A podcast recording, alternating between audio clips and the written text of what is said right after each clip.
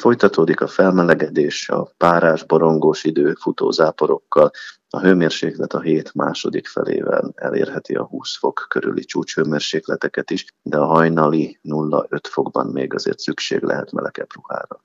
A jelenlegi meglehetősen változékony időjárás többek közt az izületi betegek panaszait is fokozhatja, illetve az influenza járvány is most tetőzik. Ilyenkor a szokottnál is több lázcsillapító vagy fájdalomcsillapító fogy. Mire fontos odafigyelni ezeknek az alkalmazásánál? Milyen veszélyek leselkedhetnek ránk? Hát a veszélyt elsősorban nem az ilyenkor orvos által elrendelt gyógyszerek szokták jelenteni, hanem az, hogy számos egyéb hasonló gyógyszer is van forgalomban, ami vény nélkül is kapható, és ilyenkor a problémát sokszor az okozza, hogy néhányan ugye kezelő orvos véleményét nem kikérve kiegészítésképpen más egyéb vény nélküli szereket is használnak, amellett, amit mondjuk az orvos elrendelt, és hát ugye ezzel kapcsolatos ismeretek nélkül ezek között, a készítmények között felléphetnek bizonyos kölcsönhatások, illetve hát ugye olyan előnytelen kombinációk, amiknek aztán lehetnek bizony következményei. A vény nélküli láz és fájdalomcsillapítók hatóanyaga például nagyon gyakran paracetamol, ami nagyobb mennyiségben fogyasztva májkárosító lehet, és sajnos előfordulhat, hogy valaki a meghűlésére, az izületi panaszaira is akár több